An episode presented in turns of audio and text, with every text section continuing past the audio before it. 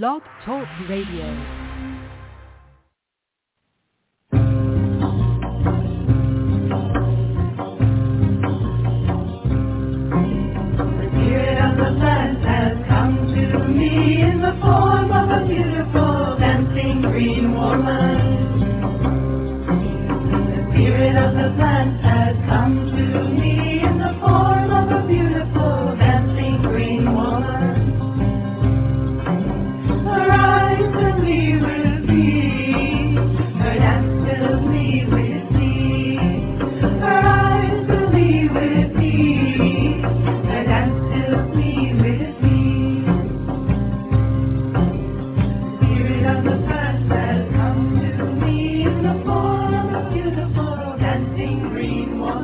Hello and welcome. We're so glad to have you with us here this evening on Ask Herbal Health Expert Susun Weed, a 2-hour radio show each Tuesday night.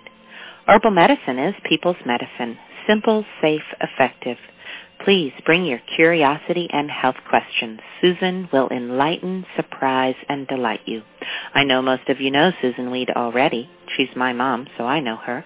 But for those of you who have not yet met Susun, I'd like to share she is the author of the Wise Woman Herbal series, wonderful books on women's health and herbal medicine, including Wise Woman Herbal for the Childbearing Year, Breast Cancer, Breast Health, exclamation point, The Wise Woman Way, Healing Wise, The Wise Woman Herbal, New Menopausal Years, The Wise Woman Way, Down There, Sexual and Reproductive Health, The Wise Woman Way. And Abundantly Well, 7 Medicines, The Wise Woman Way, the newest book in the Wise Woman Herbal series.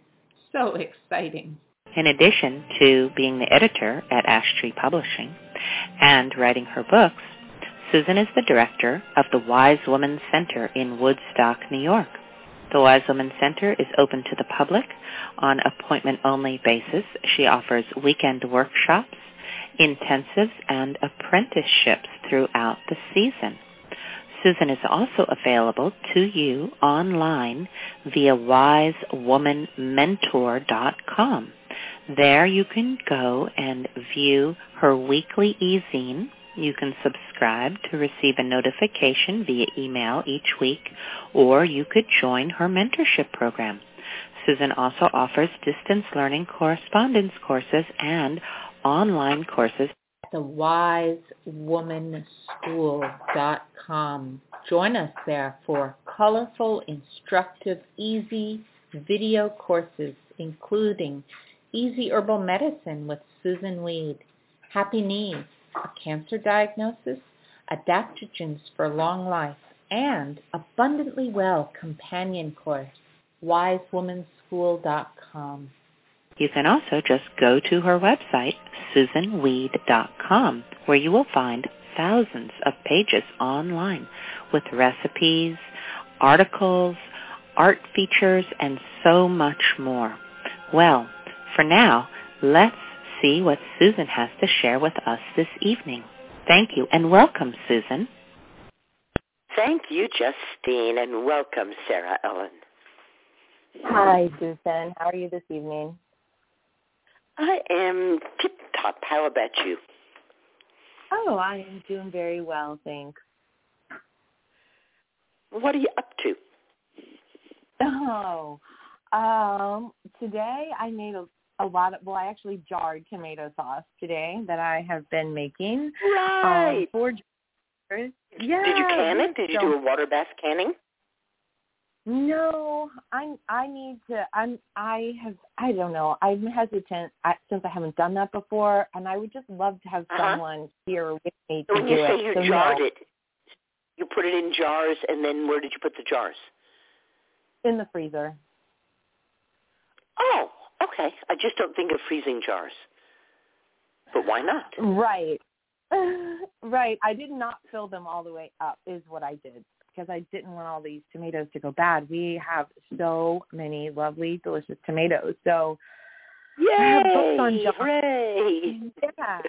Yeah. So, yeah. Anybody out there lives around me and knows how and wants to jar, let's get in touch. I got the tomatoes. How about you? What did you do? That's great. Well, all of mine that the woodchuck ate are totally in flower and covered with green tomatoes. But I just checked the weather, and the nighttime temperature is not supposed to go below 50 for the next 2 weeks. So who knows? Perhaps I will have a little tomato this year, but not just a fat woodchuck. Aww. Aww. We had a great weekend. Nice. We had, on Saturday, we talked about seeds. It's a new class. I haven't offered it before, but I've wanted to. So it's kind of a COVID room special, since I chose not to even think about traveling this year. That left me room for some new classes, and I've always wanted to teach a class about seeds, and I have so much to say about seeds. You probably remember that I actually started teaching in order to get shoes for Justine, and that the first class that I ever taught was the best bread you ever ate. You make it yourself with love. And I started that class by talking about seeds in general and wheat in particular, because wheat is a seed. Yeah. And it's right. It's always been one of the things. I have nothing against permaculture, but the original idea was that our food should come from permanent plantings, because agriculture with annual plants is where a lot of the herbicides and pesticides are used. Nonetheless, seeds in the form especially of grain, including rice, wheat, and corn, all of which are seeds, the part that we eat, and bean seeds, including lentils and lima beans and peanuts, which are annual crops, produce most of the food for the world. Yeah. Yeah. Right? It's grain and beans, a classic combination everywhere in the world, and they're both annual crops. They're both seeds. So we talked a lot about seeds, and I told the class that I was conflicted.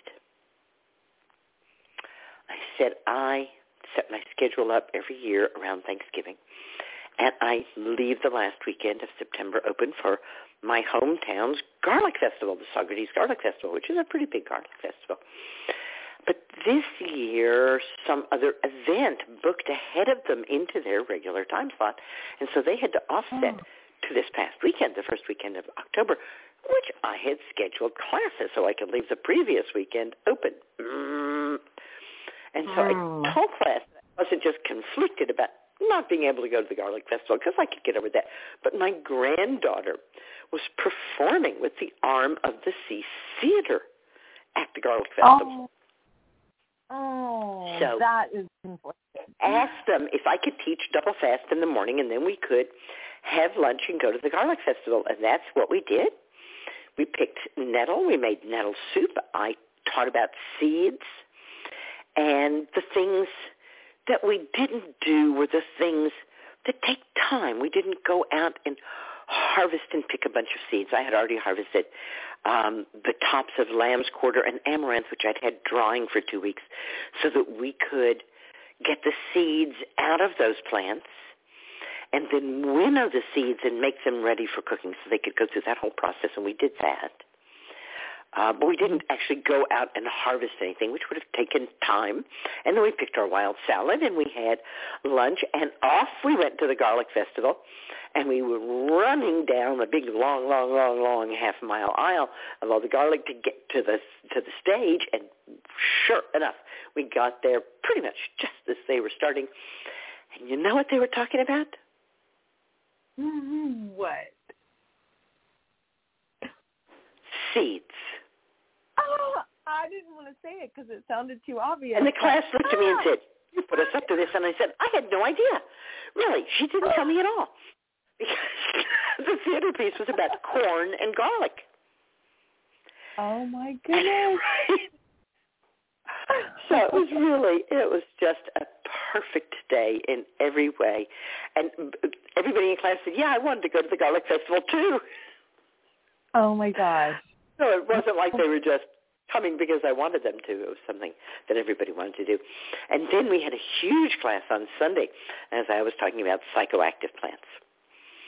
Now, we did not exactly go out and harvest psychoactive plants, but we did walk to the lobelia patch. And we sat around. Well, actually, we couldn't really sit because it was kind of wet on Sunday. We stood around in the lobelia patch, and I invited anybody who wanted to taste some of the lobelia. Have you been here and interfaced with lobelia, the fresh lobelia, that way, by eating it? Oh, I have not had the opportunity to do it there. I have been there when another apprentice was going to be doing that. And, oh, wow, I know that it's a treasure to key and blessed enough yet. And to me, ideal is to eat a single blossom. But, it's October. We were lucky there was still a blossom there so we could see it. And we talked about how the seed pods can make you throw up. And the class was, oh, gosh, at least a third men. And they are, like taking off the seed pods and opening them up and looking at the seeds and chewing on them. And so, And we got that wonderful classic reaction from one of the men, his whole face flushed red. Oh, my goodness. Oh, gosh. Partly because the energy of the lobelia really goes up to your third eye and up to your crown chakra, but also because it superoxygenates the blood. There's something about lobelia that helps the blood take in more oxygen. It's considered a specific against carbon monoxide poisoning. Oh, that's fascinating. So that's, I think, part of what makes sense. Wow. Some people's faces red. They have to be pretty light-skinned for you to see it, but you can really see it in a light-skinned person. Wow. So we did actually, harvest and ingest some psychoactive plants during the day. This was after I showed them the Encyclopedia of Psychoactive Plants, which is, I think, one of the heaviest, and I do not mean that as a pun, books in my library. I think it runs about 700 pages. Oh, wow. That's big. Basically, every family of plants everywhere in the world has one or more members that are mind-altering. We talked about psilocybin. We talked about peyote. We talked about LSD. We talked about the difference between what's called the full entourage and drugs. And you remember that there was this split at the psychedelic conference that I went to in Tucson in 2019, at the end of 2019, that about 90% of the people believed, thought, had evidence to support their beliefs and their thoughts, that the full spectrum cannabis products were preferable to pure CBD, pure THC. And that there was an even further split from the pure group, and that was drugs made from the isolated individual constituents. And that's what's happening. A drug has been made, cannabis can stop seizures in children. It's a very hard thing to control. And it's so effective that families of kids with seizure disorders are literally moving to Colorado because it was the first state to legalize.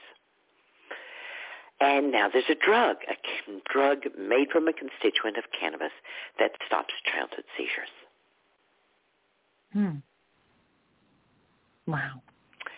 And similarly, psilocybin is being used therapeutically, but what it is psilocybin, not psilocybin mushrooms. It's the alkaloid. Right? Right. Definitely a different experience. Not to say one is better or worse. They're just different. Definitely different. So we had a lot to talk about. And wow, we had a wonderful day. And in many ways, a conversation that it just opens doors. It doesn't shut any. Yeah, in so many ways. There's a few puns in there, right? Yes, there are. We have a guest tonight, Jonah Ruh Roberts, an herbalist and soul guide. She wants to help women become strong, resourced, resilient, and deep in conversation with mystery. Come back at 9 o'clock or stick with us until then, and you can hear what Jonah Ruh Roberts has to say about women developing a deep and personal interrelationship with the Green Nations. Do we have any callers? Yes, we do. We have three callers that have already pressed one. They are lined up in the queue. I'll remind everyone else listening, if you have a question tonight, please press one so that you get yourself in line in the queue. Our first caller tonight is calling from the 215 area code. From the 215, you are live with Susan. Hi, Susan. Hi. I was just curious how to preventatively help cats against ticks and fleas, especially since they lick themselves to clean themselves. It's a really difficult question, isn't it? Where do you live?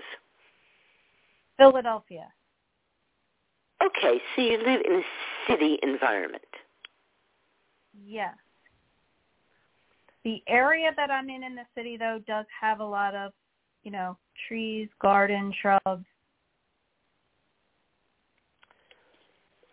So when you go out walking, how likely is it that you will come home with a tick?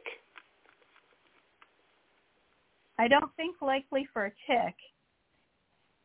Okay, so how many ticks have you found on your cats?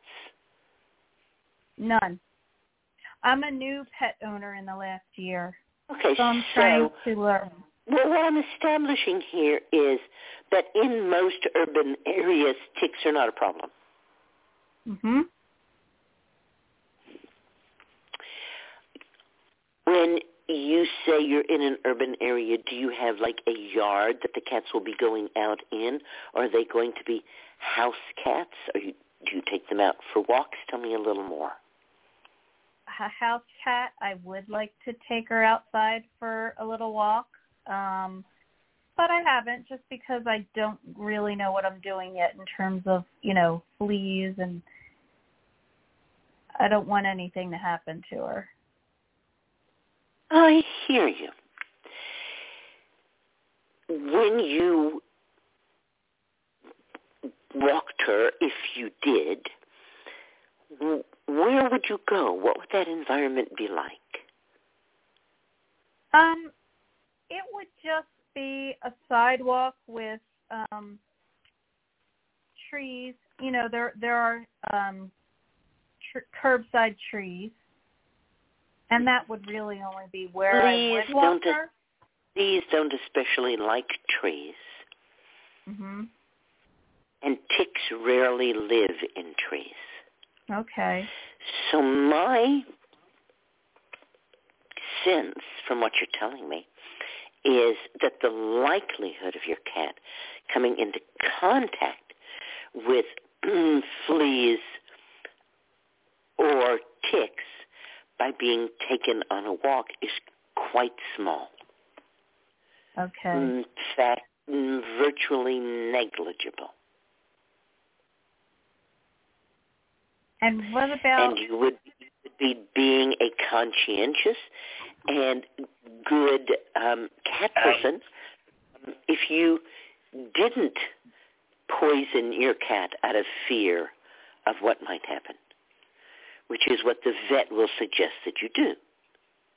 Mm-hmm.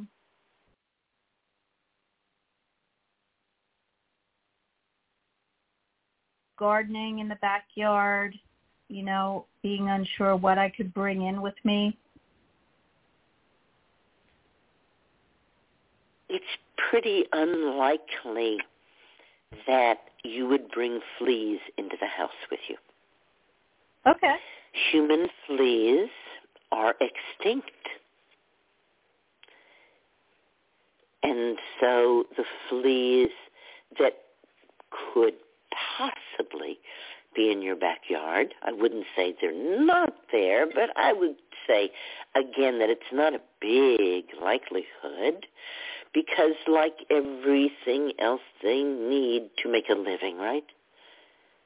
And I'm going to suspect that your backyard and the place of your garden is just not a place that would be attractive to fleas. Okay. Yeah, does that make sense to you? It does. Yeah. And what a wonderful companion your pet has who's so careful and conscientious about their well-being and their health. Thank you. Thank you. Yeah. No, it's very, very kind and generous, your thoughtfulness. Thank you. You're welcome. And you don't have anything to worry about. Isn't that great? Yeah. All right. You did your worrying. Now you can drop it and enjoy your time outside in your garden and with your pet. All right. Thank you. You're welcome. Good blessings. Good night. All right. And we have three callers that have queued up by pressing 1. And our next caller is calling from the 843 area code. From the 843, you are live with Susan. Hi, Susan. Hi. I'm very excited to connect with you. I'm a new listener and was recently introduced to you from a friend who gave me your book, The Childbearing Year, and I've been reading it and taking notes. And my question for you is around childbearing, as you might have guessed. I have a very healthy 2.5-year-old who was born in the beginning of 2019. And a year after she was born, we started trying for number 2. Early in 2020, I had a chemical pregnancy, didn't even know I was pregnant, just thought I had a really long period, went to the doctor, turned out I had been pregnant and miscarried. And then that same year, 2020, not too far into the pandemic, I was pregnant again and went to the doctor, had an ultrasound. There wasn't a heartbeat, and a week later, I miscarried. So put the idea of having another kid on pause, just really focused last year on you know, trying to get settled. We were up in the Catskills, really enjoying things, and started to try again this year. And everything was going well, had all of those morning sickness and tiredness symptoms, and went to my doctor. We saw a heartbeat. As a preventative measure, she put me on progesterone. A couple weeks later, I had what I thought was terrible food poisoning, was vomiting for 12 hours, diarrhea. I didn't have any bleeding or cramping, just thought I was sick. A couple weeks later, I went back to my doctor for a 10-week checkup, and there was nothing there. The fetus was gone. There was just a large sac left, and was quite shocked and of course very sad, and no real explanation of why. Now I've had 3 miscarriages. I do know, of course, as I mentioned. How old are you? I am almost 38. I'll be 38 in November. And how old is your husband? he is 49. I talk about maiden, mother, and crone in the beginning and the middle and end of each one. The beginning of the maiden is birth to 5 years old, and the middle of the maiden is 5 to 10, and then the end of the maiden is 10 to 15. The beginning of the mother is 15 to 25. The vast majority of women on this planet give birth to their children between the ages of 15 and 25. It is the ideal time to get pregnant and to give birth. And if you're shocked, be aware that most women start to think about having kids sometime in their 30s, and if you're having your kids between the ages of 15 and 25, then grandma who's taking care of them is 30 or 40. Works out just fine. Your genetic material is fresh. It's ideal. Nearly every pregnancy takes and holds. It's fairly easy. And the rate of birth defects, so long as nutrition is adequate, is pretty low. The middle of the mother is 25 to 35. You can still get pregnant. It's harder. Pregnancy itself is more difficult. The rate of birth defects and the rate of miscarriage goes up. After 35, your genetic material is crap. And his is double crap. And you are fighting the wisdom of your body. Your body is not willing to invest itself in something that's not worthwhile. And so it's ditching them. It's common.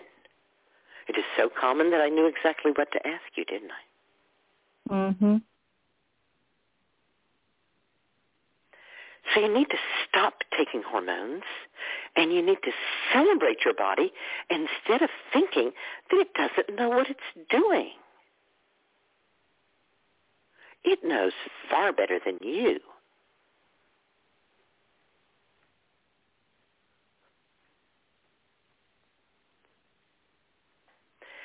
Do you or your husband eat a diet that's limited in any way?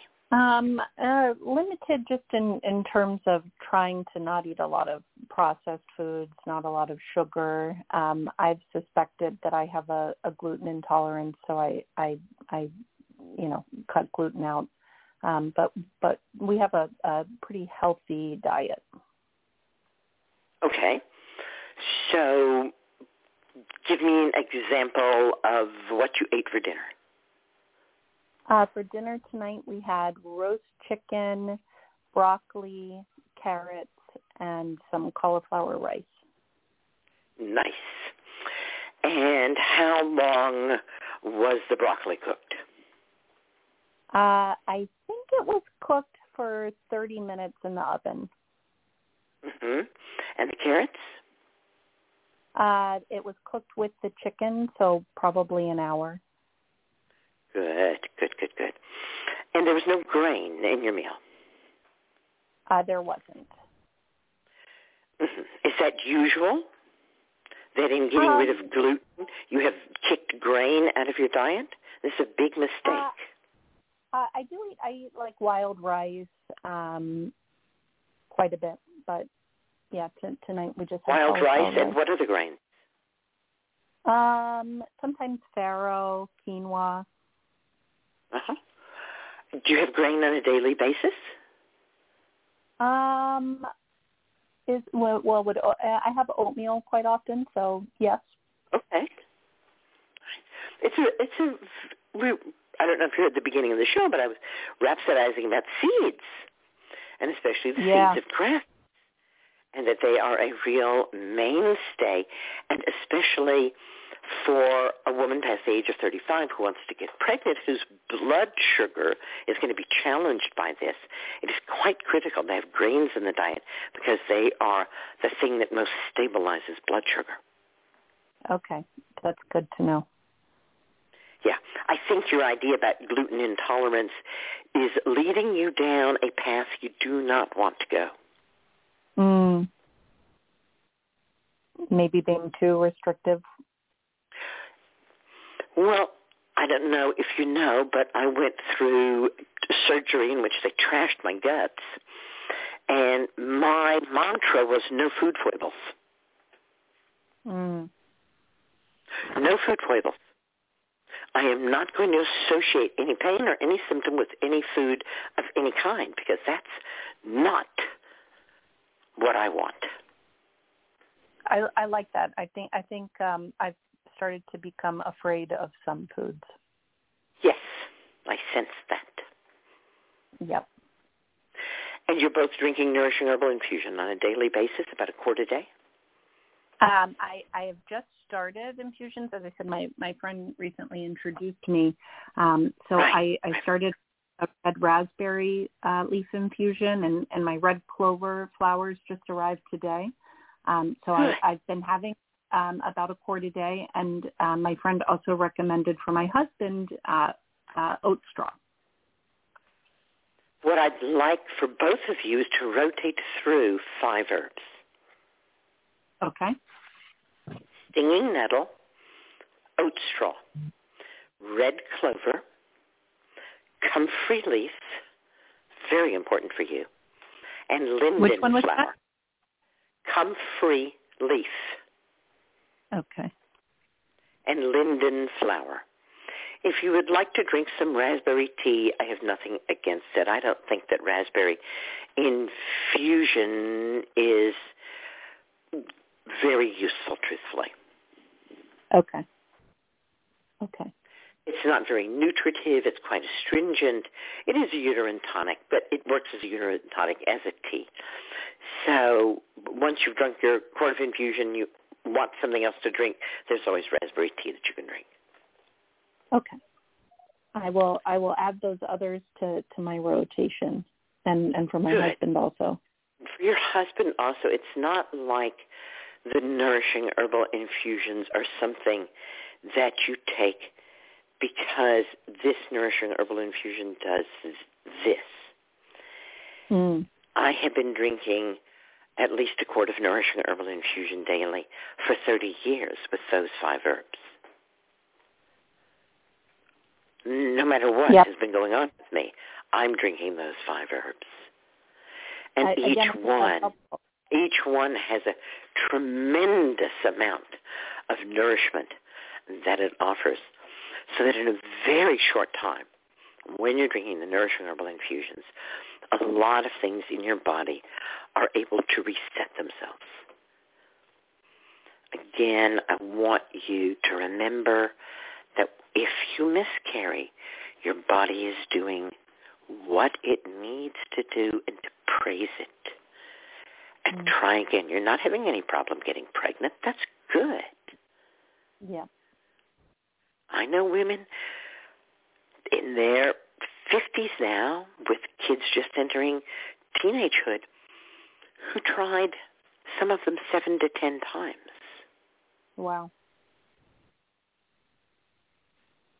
I really appreciate that reminder that my body knows what it's doing, and it meant that it wasn't a viable pregnancy, and instead of feeling like, I think I've been feeling like there's something wrong with me and sort of critical of my body instead of celebrating. I think that's a really beautiful reminder. Right. You are, according to modern medicine, a high-risk pregnancy. Yeah. You're not really high risk if you let your body decide which one to keep. It knows. You start letting them mess around and try to keep one that's not good enough. That now you become more high. Now you become high risk. Yeah, and you'll be able to make all the hormones that you need. You don't need to take any synthetic hormones. Exactly. I thought you know. If I shouldn't need progesterone. If it's a pregnancy that's viable, my body will do it what it needs. And I went on it, and it made me crazy. It made me feel horrible, and you know it didn't make a difference. My body knew. Exactly. Your body said, "Excuse me, we're overriding this message." Yep. Yep. Yeah. And I love the idea of all of these. You know, a female rabbit can actually reabsorb the babies up to 24 hours before she gives birth if her body decides that it's an unsafe situation. Wow. So that's the last thing. I'm sure that your situation is safe, but think about that too. Mm-hmm. Mm-hmm. That your body wants and needs now in a particular way safety. Hmm. You've given me a lot to think about, and really a fresh perspective that I really needed. And all I ask in return is you send me a baby picture that I can put on my refrigerator. I will do that. Wonderful. Thank you so much. Great blessings. Thank you. Sorry. Bye. All right. And we have 3 callers that have pressed 1 to signal that they have a question for Susun this evening. Our next caller is calling from the 917 area code. From the 917, you are live with Susun. Hello. Hi. Hi, Susun. How are you? I am well. And you? I am well. I'm actually also pregnant and had a couple of questions about some interactions and safeties with some of the herbs that I've been using that I'd like to continue to use, yes. So I just entered the 2nd trimester on Sunday, and my sciatica, which always got pretty bad toward my period, kind of got steadily worse. Today it feels pretty good because I did a lot of work on it the last few days. But I was wondering if you think St. John's wort tincture is still safe to use. Absolutely. Okay. And even as a food preventative? Hang on just a second. Is there any food that you would not eat?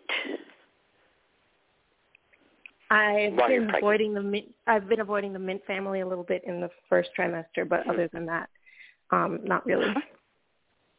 So my experience over the past 50 years is that if you use herbal medicine, it's completely safe while you're pregnant. But if you use herbal supplements, they are never safe. Right. Do you understand what I'm talking about, the difference? Oh, definitely. You're talking about the tincture of Hypericum perforatum in vodka, taken as a tincture, yes? Yes. You're not talking about powdered Hypericum in a capsule. Right. Which would not be safe for you to take while you're pregnant. Right. Because it's not safe for anybody to take, right? Oh, I'm sorry, I missed that one more time. Because it's not safe for anyone to take. Oh, exactly. No, not at all. It's dried in the capsule, yes. Right. So, yes, it's not safe while you're pregnant. It's not safe. Okay. Right. And if what you're doing is drinking nourishing herbal infusions, herbal teas, using tinctures in 100-proof vodka that you've used in the past and vinegars, oils, those are all perfectly safe to use while you're pregnant. Okay. In fact, they're safer than prenatal vitamins. Yes. Yes, I just got my levels back, and I'm completely, all my levels are great except my vitamin D. Which was actually one of my other questions. You use much olive oil? I do. I actually started using more the last month or so. Olive oil masks the vitamin D in your blood. If you use a lot of olive oil, your vitamin D blood results are going to come back like you have none. Ah, okay. I don't think I use that much. When I say I've been using more, I mean a tablespoon or so a week. I prefer butter. But okay, that's good to keep in mind. So the other thing is that vitamin D supplementation does not seem to confer any benefits. Okay. We've been studying vitamin D really thoroughly over the past 10 years, and every single study has come back empty-handed. Yes. I, in fact, myself participated in the VITAL study, which was the largest study of vitamin D in healthy adults ever undertaken. All right. 25% of us got vitamin D and a placebo, 25% got fish oil and a placebo, 25% got two placebos, and 25% got fish oil and vitamin D. Mm-hmm. And basically didn't do a thing. Yeah. Okay. So I think that if you're low in vitamin D, that you can just, it's a little late in the year to make much vitamin D from the sun. Where do you live? I live in the Catskills. In the Catskills, yeah. So we're just past equinox, but the next time it's sunny, you know, get some rays and think about it. I am of the opinion that it's the production of the vitamin D that is what gives us health rather than the actual substance. Yes, I agree. My OB asked me to take vitamin D, and I just wanted to ask you if you had any herbal remedies. Take some mushrooms, put them in the sun, and they will produce vitamin D. Yes. You can take cod liver oil, but the difficulty with cod liver oil is it contains vitamin A, and vitamin A causes birth defects. Right. Okay. So you're starting out a relationship by doing something somebody else wants you to do that you don't much want to do. Oh, I have not taken any. That's knowing my level, I wanted to work. What did you say to this? I told her I would look into it. Yeah. It's reasonably neutral. Yeah. Yeah. Yes. One of the things that I find, and it's true about general health, but it's especially true about pregnant health, is the more often you interface with the medical profession, the worse the outcome. Right. Well, I remember the last time I was pregnant, it was 30 years ago, and I called up Anne Frye, the author of Blood Work During the Childbearing Year. And I said, mm-hmm. I'm pregnant, Anne. What blood work do I need? And she said, absolutely none. Stay the F away from letting anybody look at your blood. Okay.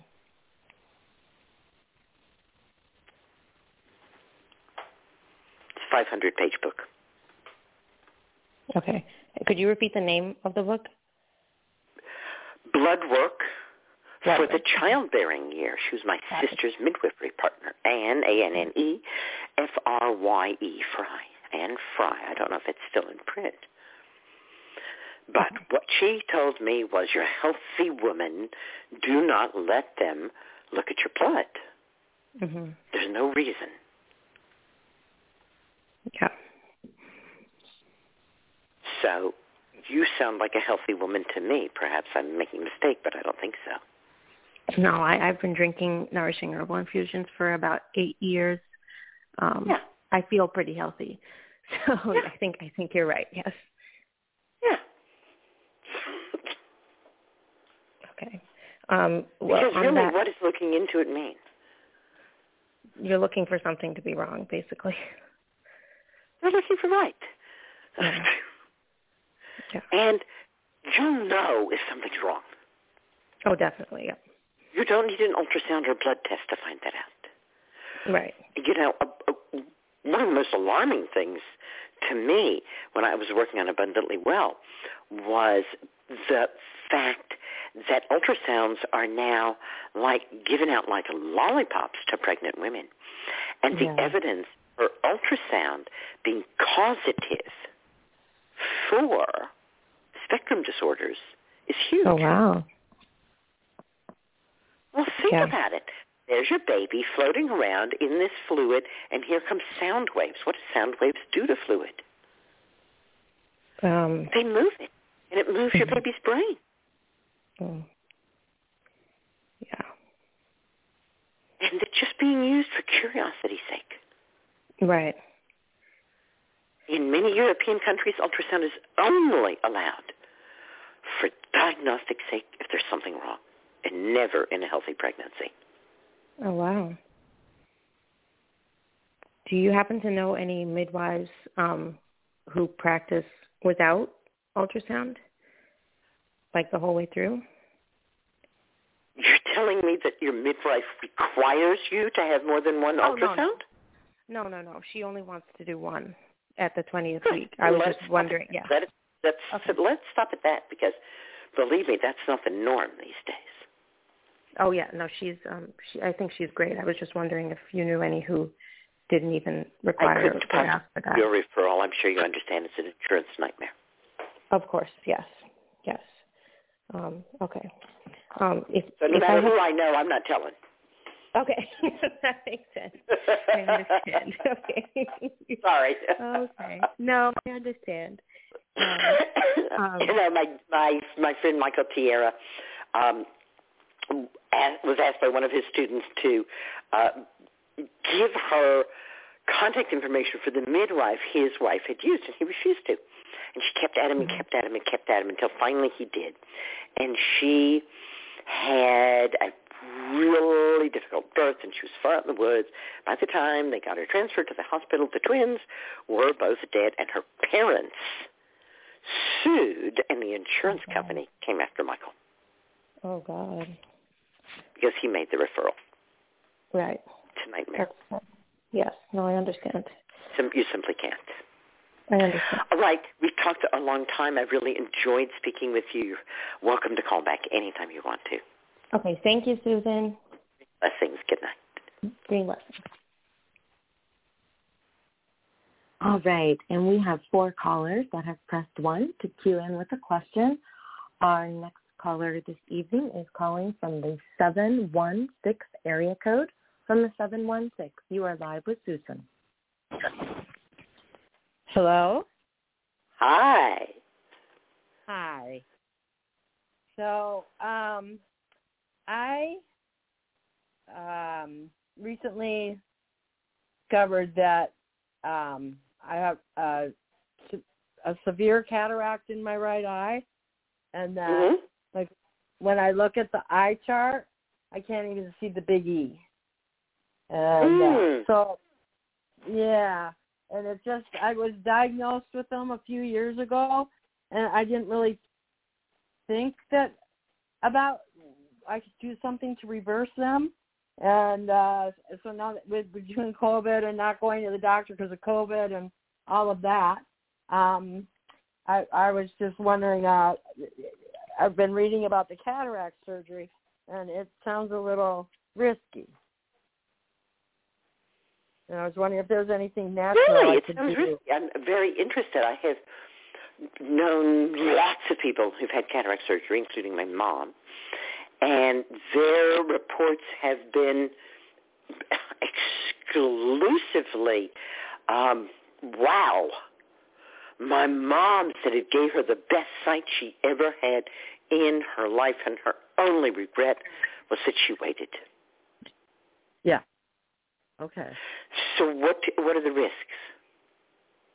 I was just reading some things about, sometimes the lenses feel like there's grains underneath there, or, there's irritation in the eye, or the cataract comes back. And then what happens if that goes on?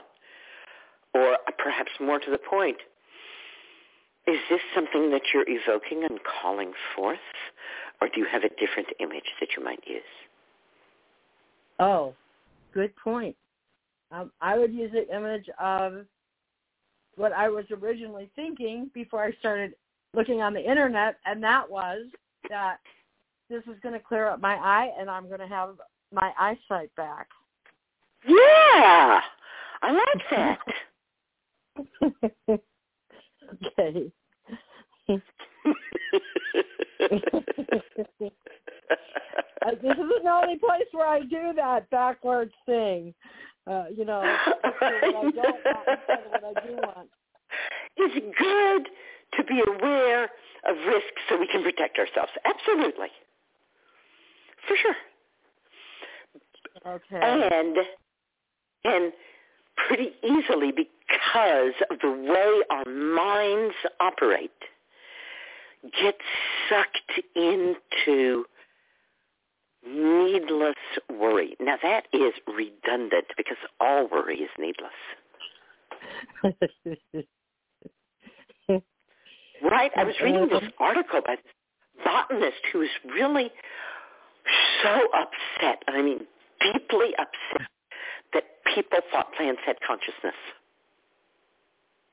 He says, don't get me wrong, I love plants. I spend all my time with plants. He says, but they're not conscious.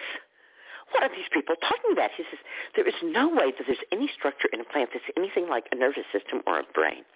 And besides which, why do you need a nervous system or a brain? You need it so that you can run away from being food and you can run to where there is food. You need that nervous system and that brain to avoid being dinner and to find dinner.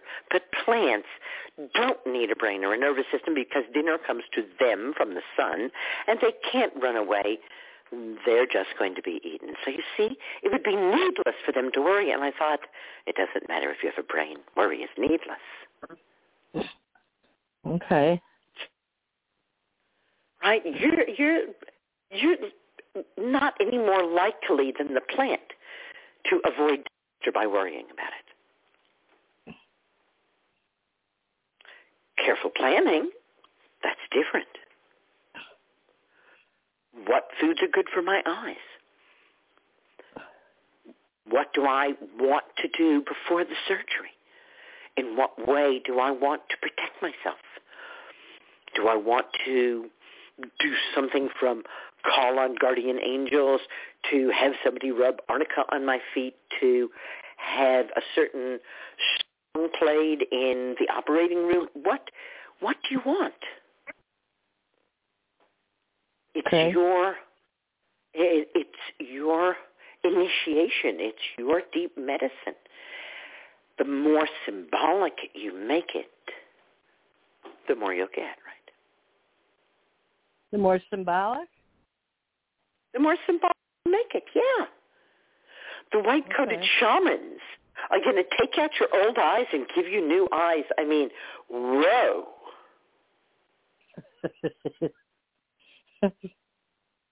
Yeah.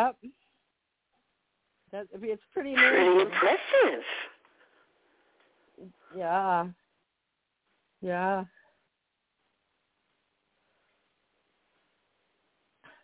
You know, it's funny you say that. How do you want your seeing to change? You said you want it to be clearer. That's good. That's a good goal, right? Yeah. Because your body wants to do what you want it to do. And if what you say is, wow, I want this to help me see clearer, your body's very happy to help you do that. Okay. All right? It's fantastic, and I can apply it to many areas of my life right now. So thank you so much, Susan. All right. Would you do me a favor and call us back after the surgery and let us know how you're doing? I will. Thank you. Green blessings. Thank you. Good night. Blessings to you. All right, and there are three callers in the queue with questions. Our next caller is calling from the 907 area code, from the 907. You are live with Susan. Hey, Susan. Hi. Last month was allergy month, and it's been getting really cold. So the wood stove is going, and I've been dealing with a dry throat. And I'm just looking for something to soothe the dryness. Mm-hmm. Do you keep an open pan of water on the wood stove? I do. Okay. I don't think it's enough. I find that when my wood stove is going 24 hours a day, I will usually boil off about 10 gallons of water a day. Okay, 10 gallons. Okay. I'm putting a lot of water into the air. I have a big open pan, so much so that if I want to use the wood stove to cook, I have to take it off. Okay, yeah, that's all right. I don't have exactly 10 gallons, but that's... Well, I don't have 10 gallons at once. The pan probably holds like 2 or 3 gallons, and we refill it several times a day. Oh, okay, I got you. Okay, mm-hmm. Right, so that ultimately over the course of 24 hours, when the stove is on all day long, of course, at these times often we're making a fire and then letting it go out and making a fire. In fact, really, because... we know that the way to stay healthiest in the winter is to get cold right now. The absolute truth of the matter is that it's extraordinarily rare for us to make a fire before Thanksgiving, and often we don't do it until solstice. Basically, the fires that we make are simply to preserve the plumbing because we want to get as cold as possible now. Oh, I see. Yeah. Well, it was like 18, and... Well, then you have to put it on for plumbing. You know what? I don't have plumbing. You have to make a fire to keep the plumbing from freezing. No plumbing in this house. It's one of those off-the-gridders. Plenty of people who lived here in the Catskills spent winters that were a lot colder than that without a wood fire overnight. It was interesting, you know, the stories of waking up with icicles coming from the ceiling. So, and if it's 18 outside, you know, body heat keeps the interior temperature a lot warmer. Yeah. And you throw a squash or a couple of sweet potatoes in the oven, you bake them at 400 for an hour, turn the oven off, and then you leave that oven door open. You'd be surprised at how much heat gain you can get. Yeah, that works. And plus, you know, it's the wood, you know. I'm trying to have to conserve now, too, with the wood. So, because you need, in the winter when it's like 30 below, yeah. Then you really need it. So that's step one, to get more stuff into the atmosphere. You're rotating through the 5 nourishing herbal infusions, including comfrey leaf and linden? Yes. You might see if it helps you to have comfrey and or linden hot with honey. Okay, that's a question. When my throat is really sore and dry and I have to teach, I take honey by the spoonful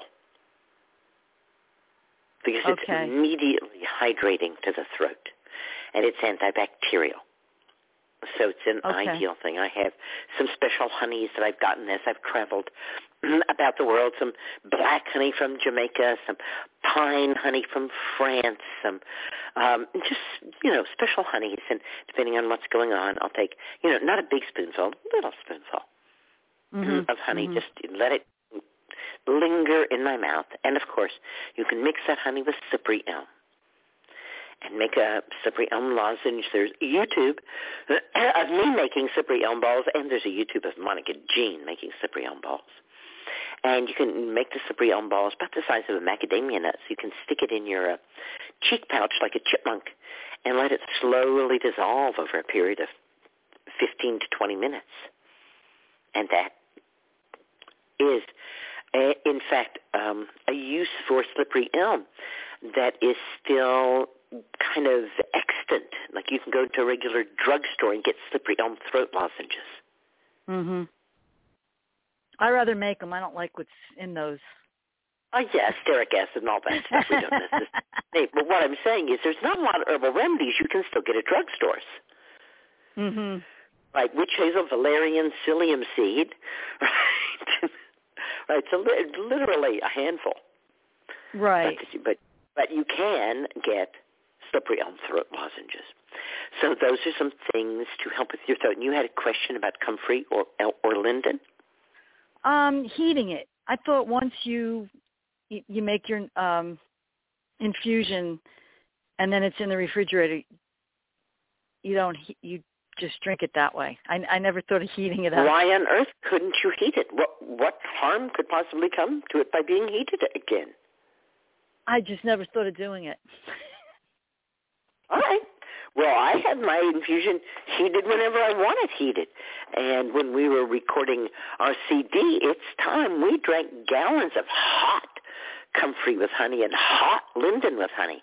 Because it's much more soothing to the throat when it's hot. Yeah, I'm going to do that. Yeah. That sounds good. That sounds good, because this has been, you know, and then on top of talking to so many people, the throat is like overtaxed, and yelling for animals, you know, and you know what I'm talking about. Mhm. Mhm. Do you mind to also be at a time in your life where things are changing in your throat chakra? Ooh. And ways that you spoke or didn't speak previously need upgrading. You're right. I'm turning into a real bitch, and I'm not taking people's shit anymore. Mm-hmm. And I'm liking it. Yeah. It's time. You're right. It's time.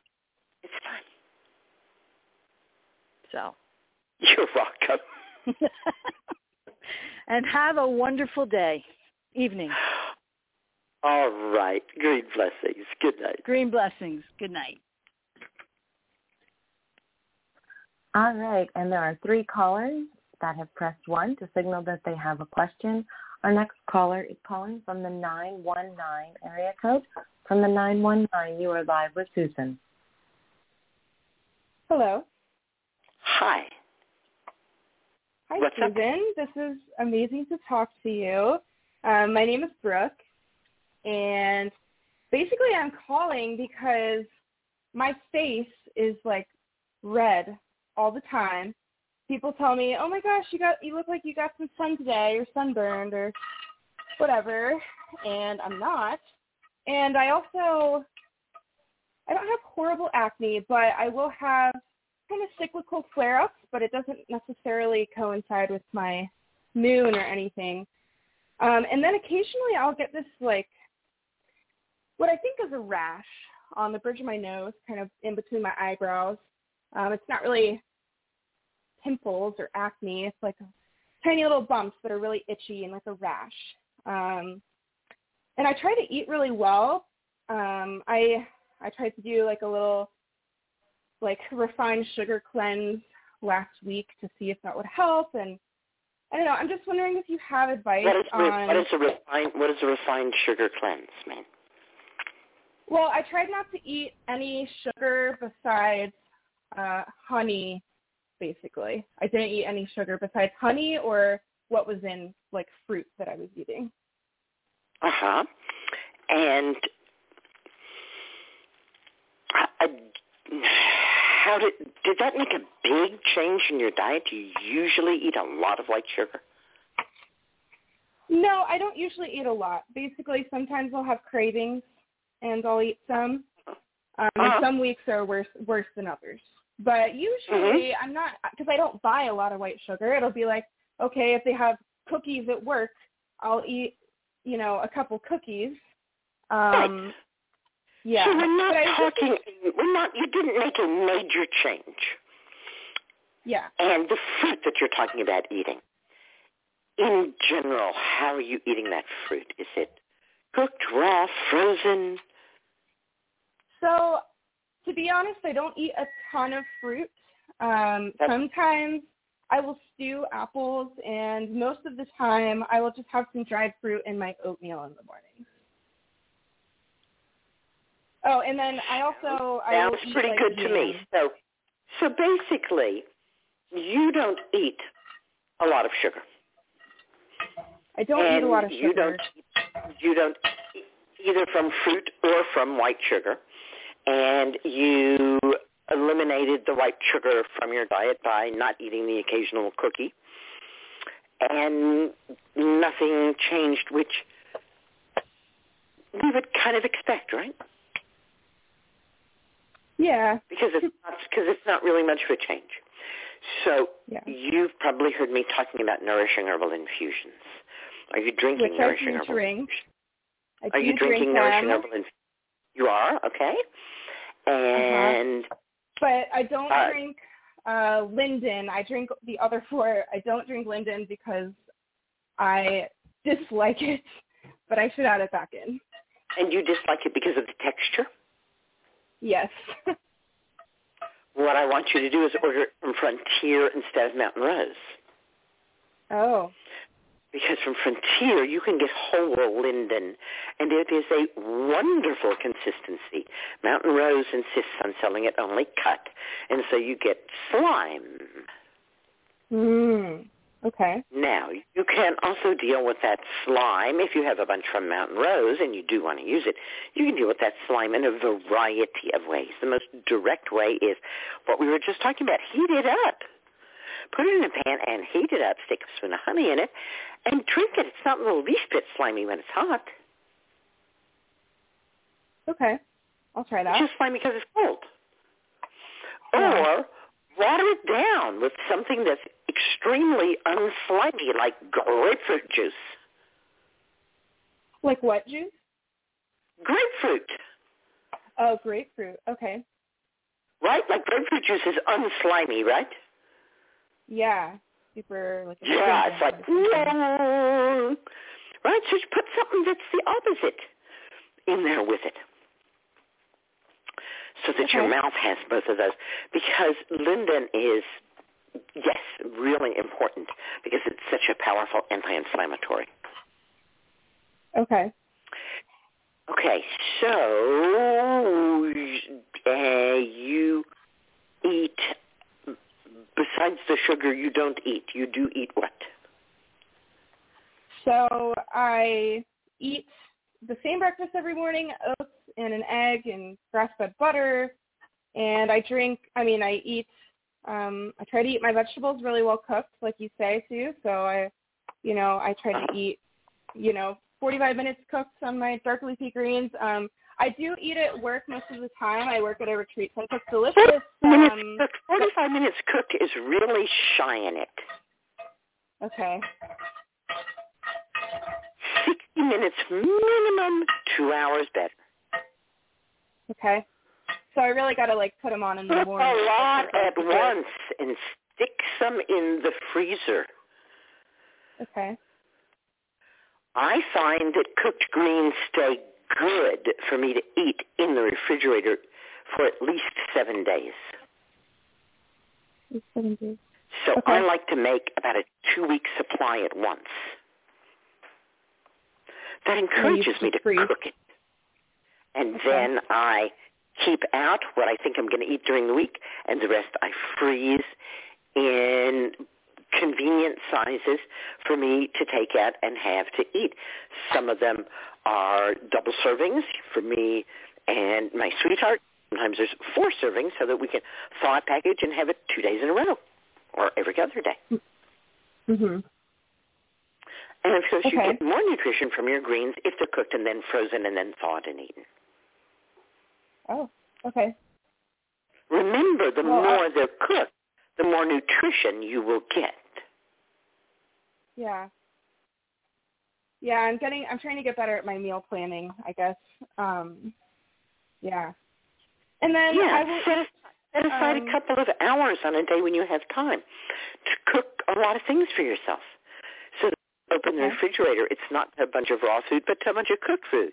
It's not, oh gosh, what should I cook? But wow, I have so many things to choose from to eat. Mm. And you think that might kind of help with, I guess maybe it's inflammation that's making my skin so red. It's very much inflammation that we're talking about here. So burdock root is one of the queens to help those whose skin is inflamed. Mm. And you can make a burdock root infusion. I would use 2 ounces of burdock root to a quart, fill it to the top with boiling water, let it sit for at least 4 hours or overnight. And then drink that by the sip, going for, at least 3 or 4 sips a day. And if you like it, you can drink more. Okay. The idea being to consume that quart of burdock root infusion probably over the course of 6 or 7 days. And then leaving the burdock root in the jar, But if it's been in the refrigerator, letting it come to room temperature so you don't break the cone jar when you pour more boiling water in it. You can rebrew the root. Now you'll need to take it by the half cupful because it's a rebrew. It's far more dilute. And when you've done that, then you can start a whole new jar. Okay. That sounds good. But I can do that. Said to work slowly but surely. And those who ask burdock, and I see burdock as a biker babe, you know, she is just always getting into trouble. And those who ask burdock for help must be patient. Okay. That she never refuses, but that she does it in her own time and in her own way. Okay. That sounds good. Thank you. You're welcome. Do you ever recommend elimination diets like Whole30, where the end goal is to slowly reintroduce foods? I don't think that your skin problem has to do with a specific food. Okay. I find that elimination diets open the door to food foibles.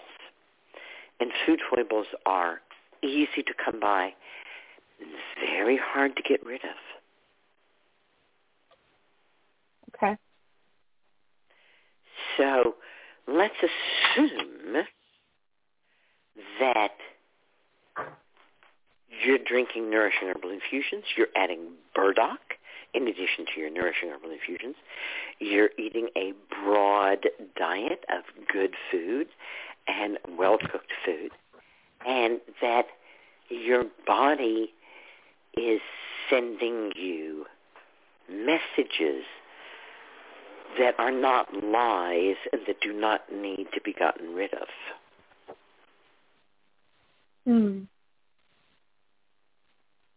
Okay. And over right.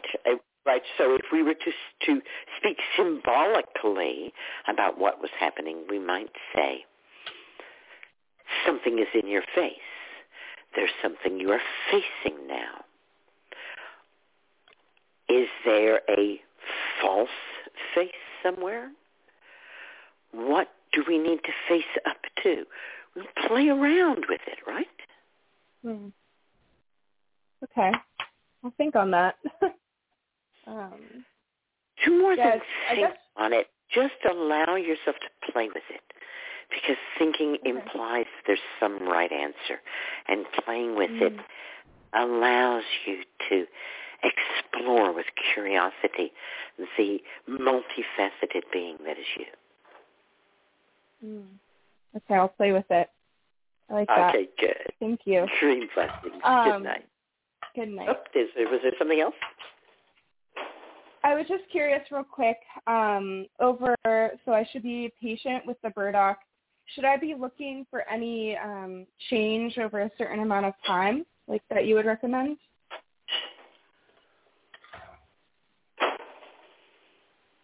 Like how long? I think that when you play around with this symbolically, that there will be an aha.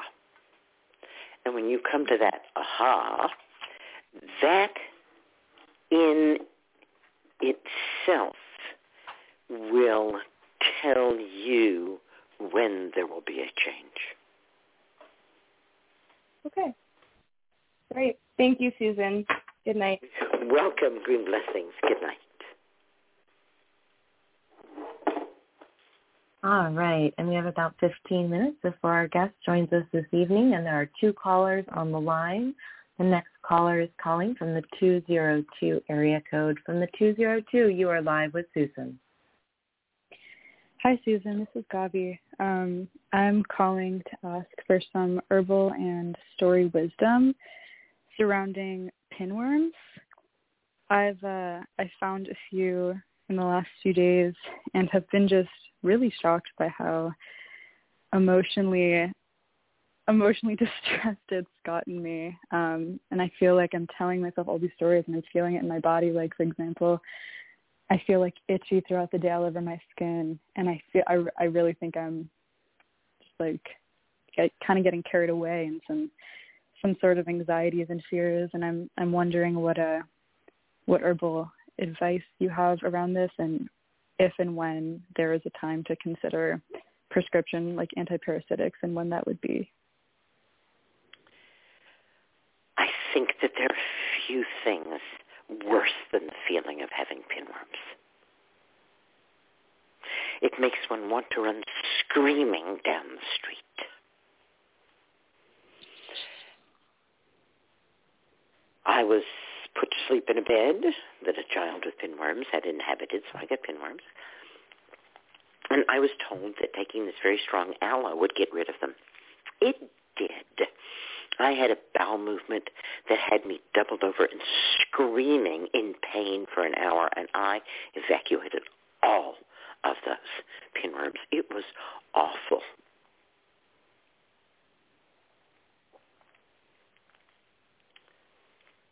Herbs that can kill. This is where we want the laboratory, isn't it?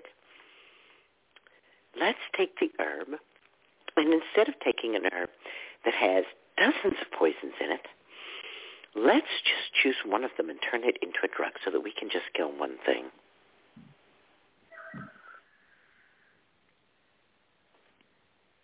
Of course there are times when drugs are the best option. Mm-hmm. And certainly I think that parasites is one of those times. Meanwhile, you also need hysterical hygiene because those eggs are everywhere. You need to wash everything. Sheets, towels, pillowcases, blankets. Mm-hmm. Pants, underwear, hot water as you can possibly dry it in the sun, dry it in the sun. Vinegar rinse before you dry it in the sun.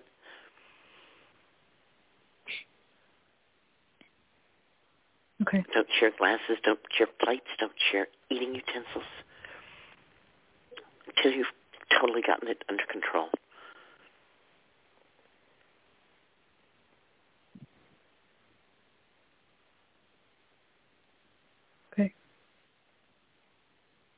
And after you take a drug, after you take something that's going to have an impact on your liver, do something nice for your liver.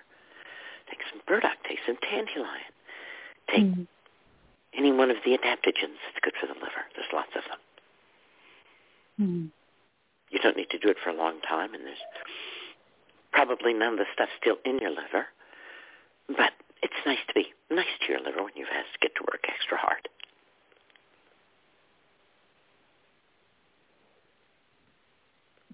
Yeah. And meanwhile, congratulations for not running screaming down the street. Thank you. You're welcome. Great blessings. I've only found a few so far, but yeah, thank you. Good, okay. Bad enough. Yeah. Good night. Yeah. Good night. All right, and we have one more caller this evening. This caller is calling from the 845 area code. From the 845, you are live with...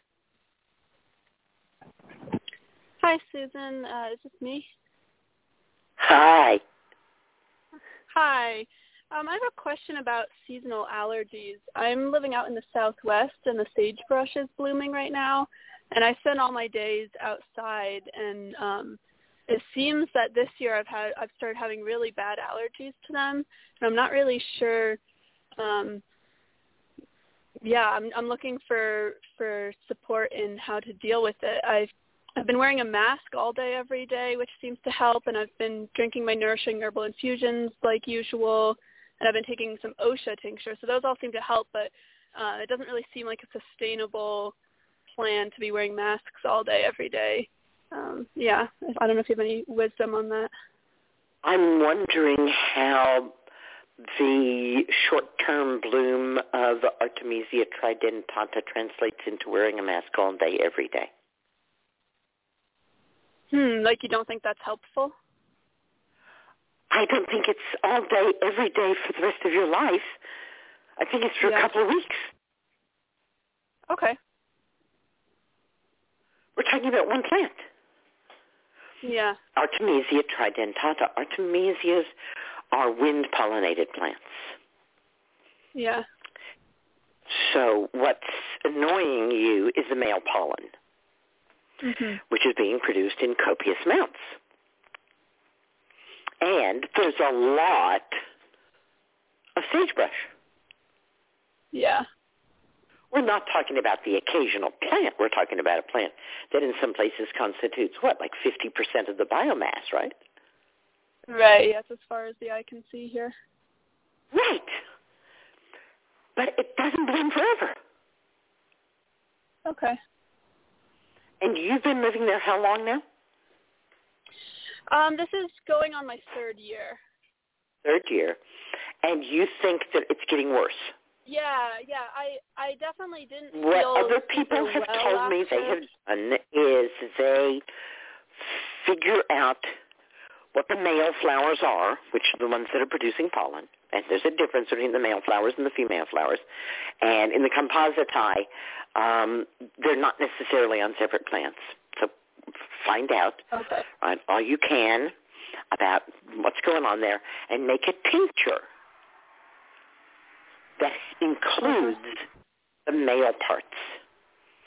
And then next year, you start taking a couple drops of that tincture before the sagebrush starts to bloom. Okay. So you make it now, and then it's ready for you next year to say to your body, hey, remember this? Guess what? This is going to happen again. Let's not freak out. Okay, great. And would you think like a couple weeks ahead of time? Or? You know, I don't have this reaction, and people have told me different amounts of time, so I'm going to believe that what's actually going on is that different people's bodies have different needs for different amounts of it. Right. That some people need a long wind-up. Like, okay, it's coming, it'll be here in a month. And others do just fine if they say, hey, it'll be here next week. Right.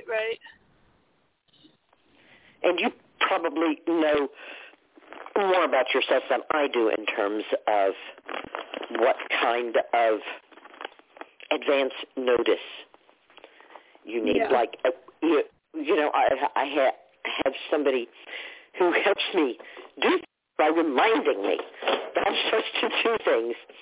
And it doesn't work for me if I'm reminded too far in advance. Yeah.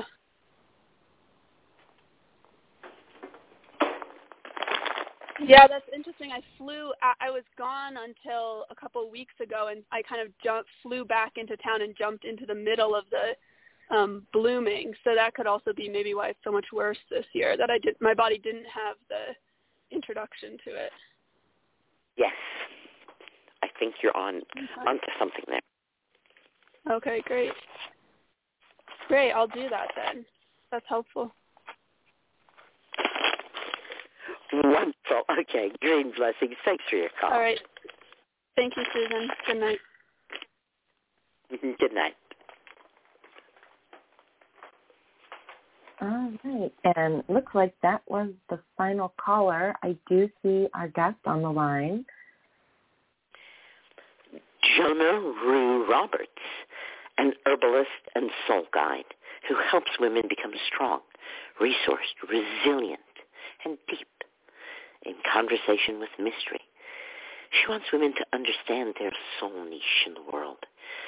She guides a year-long journey for women around the wheel of the year through the archetypes of maiden, mother, wild woman, and crone. She is 3. called The 13 Moons: Finding Your Medicine and Your Mettle. She is both a fierce and a gentle force for guiding women into the underworld. For Earth and for midwifing humans back into deep and magical reciprocity within the web of life. She also holds number of weekend one-off gatherings. For women, co-guides the Wild Woman Vision Quest in Vermont every summer, and co-guides an 8-month immersion for men and women weaving the teachings of the Animas Valley Institute and Joanna Macy to help mature humans and awaken to our unique opportunities and responsibilities in this great turning. Her 10-acre herbal sanctuary in Unity, New Hampshire, is rich with medicine, teaching gardens, and apothecary, and is the home of her 5-month herbal program, Sojourner's Well, which teaches women everything they need to begin a deep and personal interrelationship with the Green Nation. She also offers private mentoring and herbal apprenticeships. Her upcoming maiden mother, crone, I think she left out circle, a menarche rite of passage, is the beginning of her long-dreamed passion to work with adolescent girls to deeply empower, as opposed to shallowly empower, I guess, and prepare them for the mystical and magical journey of wise womanhood, a very different story to the one fed our young women in this culture today. Welcome to the show. Do you go by Jonah or Jonah Ruh? I go by Joe or Jonah. Hi, Joe. Hi. I'm so glad that you are here with us. Thank you so much. You have been working with herbs and women. What brought you to that? Pregnancy, I would say. 26 years ago now, I became pregnant and immediately immersed myself in herbs to take care of myself and prepare for birth, which was amazing. Journey since. And that immersion in herbs continued then as you became a mother and helped your child. Yes. So always, wherever I lived, I would line my shelves with herbs and learn the ones around me wherever I was. And I finally took once she was older, I took a 3-year program with Michael Tierra to deepen into kind of differentiation in diagnosis and really understanding deeper patterns, because often the herb books would say, you know, this herb for that and this herb for that, but I really wanted to know kind of the deeper patterns of things and how to help people. Yeah. And you have found that has been successful for you. Yeah, I dove into Chinese medicine with Michael Tierra through his 3-year program, and that has been really profound in understanding, again, the deeper patterns to pathology and wellness. Mm-hmm. So when you say a deeper pattern, are we talking here about acute injury? No, I would say more chronic conditions. Okay, so we're specifically talking about chronic conditions. Yeah. I'd like to bring that out in people's minds, because this deeper underlying issue stuff, I think, is confusing to people. Mm-hmm. And I've had a lot of people think that there's some deeper underlying issue if they fall and get a bruise. Oh, interesting. Yeah. Right, or if they get food poisoning, or if they have the occasional headache. Mm-hmm. Right. And certainly we can symbolize and somatize anything at all. I'm certainly not against it. But I think that sometimes we look for some underlying thing when there's no underlying thing at all. You're wet because you went outside with that number. Yeah. Yeah, I certainly agree. So, yeah, there's absolutely, helping people to kind of lighten into being able to take care of themselves when there's just a small thing happening to build their body and wisdom. Which is most of what we're actually going to be dealing with on a people's medicine level. Most of us are dealing with those day-to-day. My son-in-law is up a ladder fixing something on the roof, and he knocks into a wasp nest, which is now stinging him in the face. Uh-huh. This is the kind of everyday occurrence that we all walk into, right? Right, yeah. Right, and he doesn't have to go to the hospital or call an ambulance because he knows plantain, and he can get himself down the ladder and chew up plantain and put it all over his face and lay down. Yes. Right? There's no underlying cause. I mean, okay, the underlying cause is he's an MAN, but we'll have to just let that go. What? Yeah.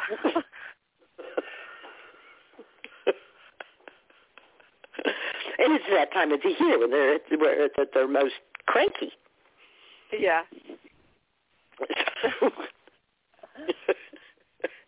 Yeah. So empowering people. Do you then deal with a lot of people who have a lot of chronic problems, or who have chronic problems? Well, what I found was that I was seeing a lot of people with chronic problems, and I was so curious about helping them see the key to, or I was so curious to find the key for them that would kind of begin to orient them to health. And so I've been on this journey through shamanic work and craniosacral to understanding how to draw people into safety, so the nervous system, so many people are so anxiety is just a baseline for them, and so dropping into patterns of health that will just shake out pathology. And I actually beautiful. I listened. So happy to see this whole idea really gaining a lot of traction. The wisdom of trauma, the idea that the sympathetic and the parasympathetic nervous systems work against each other, and that the vagus nerve is controlling everything from your skin to your gut to how you perceive the world. Yeah. That if we need anywhere for any deep issue, that's probably where it is. Yeah. Yeah, fully. And I remember listening to your 7 Rivers of Healing, right? Is that what it's called? 7 Rivers of Healing, the 6 Steps of Healing, and the 7 Medicines. Yes, and I listened to it on repeat for 9 hours because there's so much wisdom. Oh, my gosh. Yeah. So good. Yeah. So it's, and isn't that the delight of it, to engage with another human being and to have done your work so well that whatever aspect of humanity they present to you, you already love it. Yeah, and because it's so much more than herbal medicine for me. It's just helping people to love themselves and to care deeply and to become back into relationship with nature. And those things are so missing in our culture as a whole. And so I just kept finding that the spiritual work was essential to even open the door for many people into caring for their bodies with food and herbs. Yes. Yes. I say that the wise woman tradition is about nourishment, and nourishment is certainly what you put in your mouth, but it is also simple ritual. Yeah. And being heard. Yes. Yeah, and again, like time on the land, in the forest, connecting to the waters and the stream and the elements, and just finding home again on Earth. Oh. Yeah. So it always surprises me that that isn't. I know. Part of herbal medicine, because of course it is part of herbal medicine, isn't it? Yeah, yeah. It is. It's not. Dandelion is a diuretic. That's not herbal medicine. Right. Herbal medicine is this plant here with this beautiful yellow flower loves you and it loves your liver. If you will lay here and commune with it and then dig it up and put it into your body, magic will happen. Yes. That's herbal medicine. I have found that relationship, this is what I do with Sojourner's Well, is relationship with the living plants is profound. Like when we do plant journeys with the plant present right there, imbibing, feeling what it's doing in the body, and then it just opens the door for people. And I love seeing their excitement and delight when that door opens. Yeah, yeah. And understanding the body. I mean, how many young girls are taught about their bodies and understanding their cycles and understanding, you know, when their tummy isn't feeling good. It's just, it is like you're saying, so simple, really. It's so simple, and to open those doorways and access to people to trust their body wisdom and plants. Like that, it is the people's medicine. Like people wait and wait and wait until a pathology grows, and then they go to the doctor, and it's all woo, scary. You know, they take a pill, and like it's just, let's just kind of reel that back into presence and earth medicine. Well, what it takes is exactly what you're doing, which is to spread the word and to let other people know so that they can take care of themselves and even take care of you. Yeah, and experience it for themselves. You know, like, yeah, books are awesome, but there's only so much kind of that they can receive without witnessing and feeling it themselves.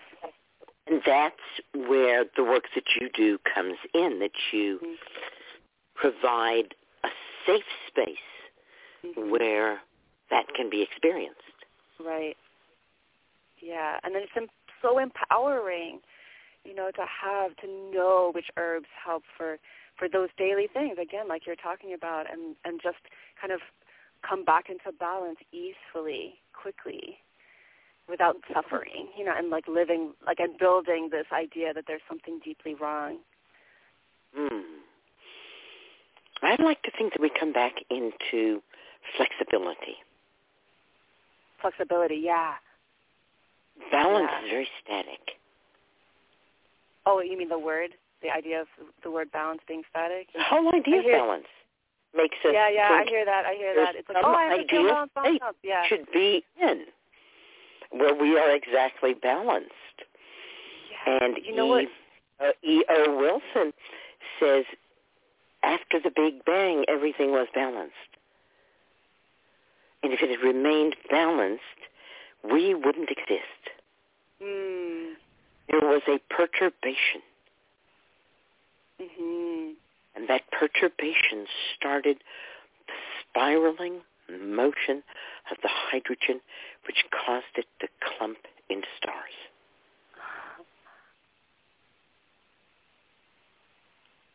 Balance is very overrated. Yes, and you know what's been so amazing for me is James Green's, I don't know where it came from, but the transmission from Chiron. Have you read that? It's in the... I haven't. Oh, my gosh. And so Chiron is speaking to his students from the cave, and he's the centaur, and is talking about the curiosity of going to those edges, going to those perturbations, going to those extremes out of curiosity and exploration of life, and then seeing kind of any unease and then deciding to pull back from that. But it's this exploration and the trust in going to those edges and then kind of finding your way back to a harmony. It's so profound. I so agree with you. Yeah, it's wonderful. Chiron is very much into herbs. The man who channels Chiron interviewed me, and he told me that they weren't going to use the interview because they used a virtual background. Uh-huh. And it's a green background, and it makes it look like there's a breeze, and my hair kind of wavers in and out of focus. It's kind of a cool effect.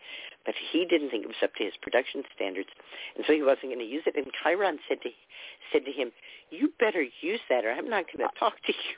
Oh, that's awesome. There's a real shaman, and her message needs to be heard. I'm like, you go, Chiron. Oh, yes. That's awesome. Nice to have help from the other side. Yes. Yeah. But now I'm very curious, you know, that this deep green thing that circles around.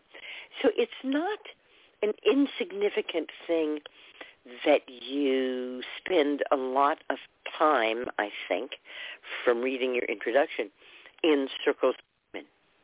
Yes, a lot. Yes.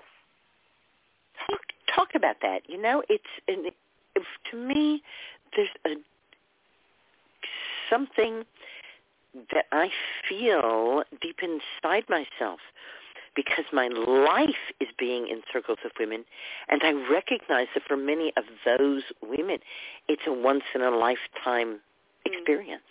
Mm. Yes, and I've noticed this. You know, you come together for a circle or for a year journey, and then you part ways, and I'm really visioning, like, something deeper, you know, and something that is more long-term and more like a temple, you know, like it just keeps coming up for me, that we can kind of really re-knit the infrastructure of sacred society, you know, and to bring back those Like I think of the soil a lot. The soil is so, that's mature, has so many pathways of microorganisms and richness. And in this culture, we till and we break up that culture, monocropping, and it's reflected in our society. And so what would it be like to develop long-term, local, place-based ceremony and raising of our young ones into kind of maturing through these kind of developmental periods through the rites of passage into mature adulthood with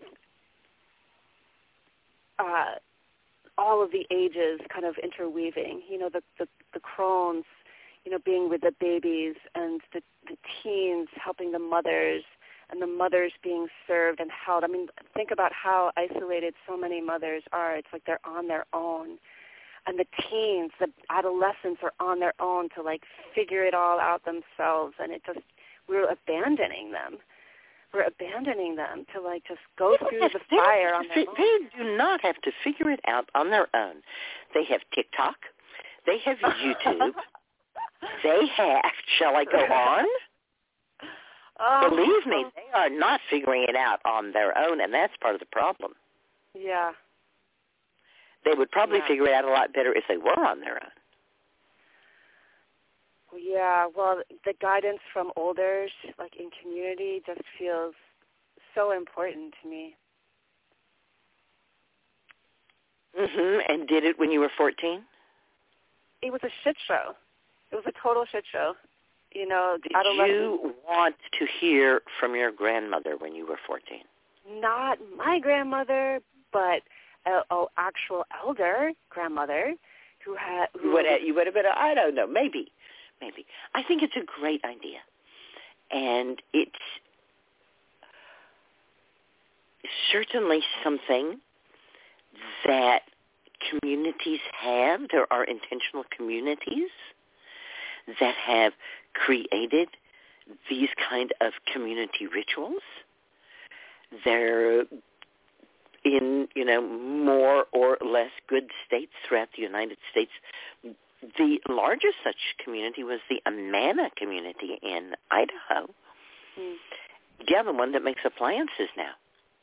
And they were large enough that even if someone were incapacitated in some way, that the community could carry them and they could get their full share. And they did, everything from raising sheep to spinning and dyeing the wool to making the cloth and sewing up the garments and making beds and chairs and all kinds of food. And they just totally took care of everything because they were a large community that could do that. And so did the Shakers. Yeah. Now the Shakers kind of, nixed their own thing by being anti-sexual. Exactly. Right. Yeah. And what happened to the Amana community was their flour mill blew up and took most of the village with it. And that was it? That ended it for them? It ended the egalitarian, everybody gets a share no matter what you put in phase of it. It's the community still exists. They make appliances, but now you work for pay. Uh-huh. Right. So and you use that pay to buy things. Yeah. Well, I'm curious, though. I know that you've done... I think that working for pay isn't capitalism. I think that capitalism is when you invest your capital in someone else's business. Hmm. When I finally got a little extra money and could invest, I did not like the choices that were available to me. Right. And so I started looking around to see if there were any kind of oddball things that I could do, and I found a few green investment funds that were run by women. Mm-hmm. And especially one called PAX, yeah. PAX, the Fund for Peace. Uh-huh. And everybody was saying that you would be stupid to invest your money in these things because they certainly weren't going to make, the kind of money that drugs and arms and gasoline were. But I wasn't alone, was I? Mm. When I chose to make those investments, thousands of other people did too. Mm-hmm. And capitalism allowed us to change things. Mm-hmm. Because we were able to take our money. Capitalism has allowed Melissa Gates to do extraordinary good in this world. Uh-huh. Mm. I have a question. I'm curious because I've understood that you've done moon lodges for years, correct? About 35 years now. Yeah, and so you must have seen, girls become mothers and that bring their girls. And what has that been like for you? What have you seen over that long of a period?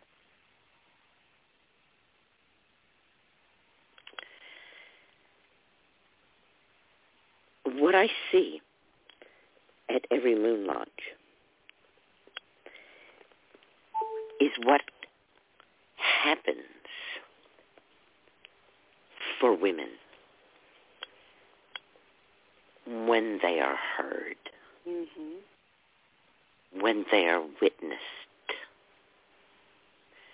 when they are acknowledged, mm-hmm. when they are respected as truth tellers, mm-hmm. unquestioningly. Mm.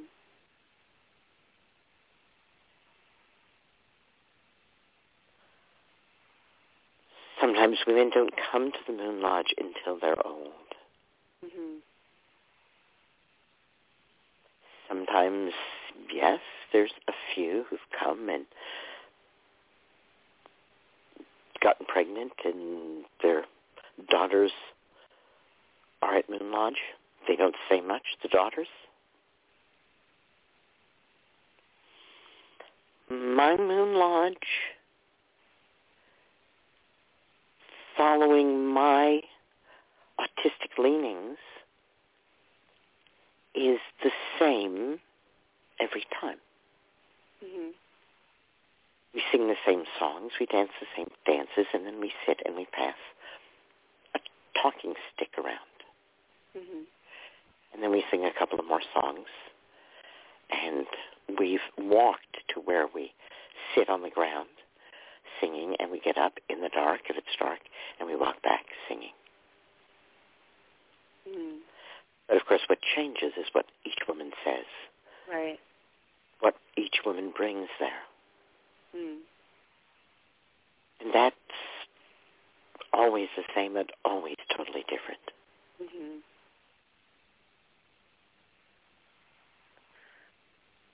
I'm curious if you've noticed trends, shifts over those decades.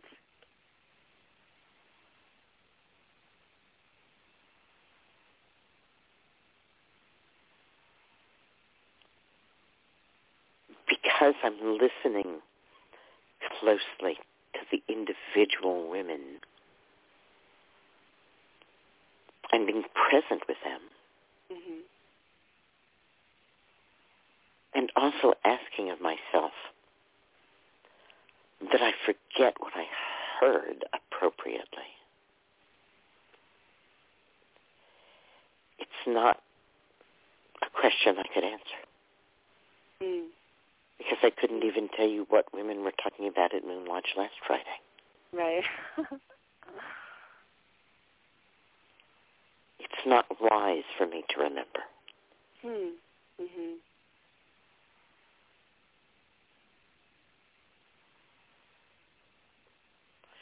What goes on at Moon Lodge stays at Moon Lodge for everyone. Mm-hmm.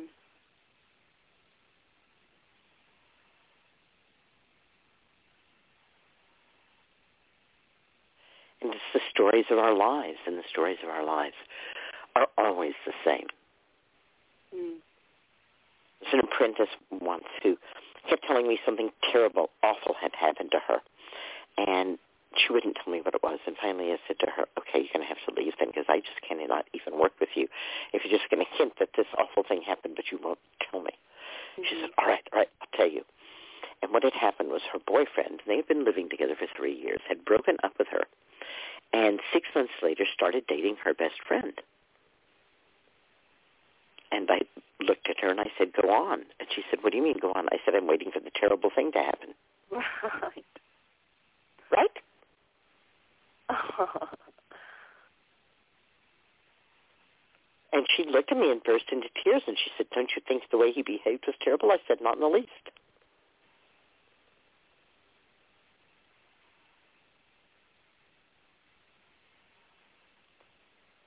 So it's the stories of our lives. Mm. And when we get to hear other women's stories, we know that boyfriends who leave us and take up with our best friend are the norm. Mm-hmm.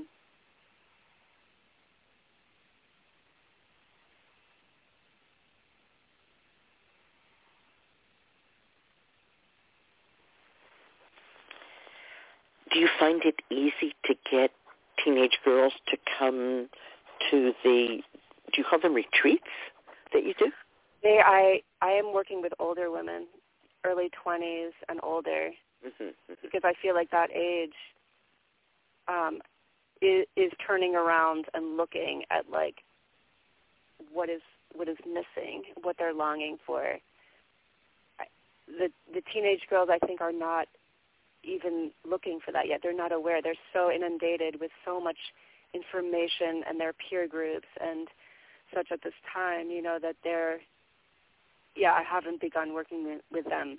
This January, we are starting a circle for maidens and their mothers, you know, young women who are in adolescence, and it's the mothers, you know, that are bringing them in. to have that safe space, to open what's happening for them, you know, and orient them to entry into womanhood, you know, in a way that's heard, like you're saying, really deeply heard and grounded, and knowing, understanding their bodies and understanding their sovereignty and their sexuality, and so that they have a little more resource when in the throes and the melee of teendom, you know, and all the influences and pulls that they're experiencing and pressures. And so, that starts in January. The Circle of Women is a safe space. That's the last of the songs that we sing. In the womb, I feel the heartbeat of my mother. In the womb, I feel protected and safe.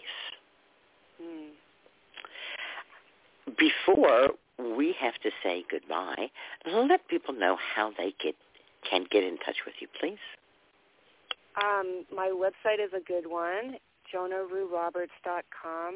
It's JONAHRUH Roberts.com, or Unity Mountain Herbs. That's the best way. All my contact info, like all my programs are on there, and or some of them anyway. And, I love talking with people, so I always offer, you know, a call for people to just kind of hear them where they're at, what they're longing for, what they're seeking, and see what I can offer. Thank you. What an easy way to get in touch with you. Jonah Ruh Roberts, Jonah with H, Ruh with an H, and Roberts like it sounds, and there you are. Fantastic. Thank you so much. So we have come to the end of our allotted time, and we don't get to change that. So I want to ask you, what do you want to leave in the hearts and the minds of everyone who's listening? I would say listen to your heart and find ways to deeply ground in nature and nurture, and listen to the stirrings of soul and find people that have those resonances and ways to deepen that conversation with mystery, and believe in those soul stirrings. Believe in the gifts that you're being asked to cultivate.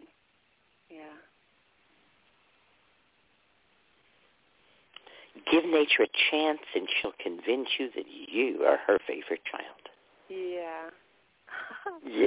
Because you are. She put a praying mantis on my deck the other day to play with me. Aww, beautiful. Nice big one. She's going to overwinter while she was good at that. I hope she found a secure place. Jonah Ruh, thank you so much for helping to reweave the healing cloak of the ancients and for seeing to it that maiden, mother, and crone are woven in to that web, to that circle and that spiral, to that deepening and expanding and finding that heart-centered and womb-centered truth of their psyches and their bodies. Your work is important and vital. Thank you so much. Thank you. And thanks, Sarah Ellen and Justine and everybody else for helping me to restore herbal medicine to its rightful place as people's medicine. Green blessings, and good night, everybody. All right. Thank you. Bye. Bye-bye.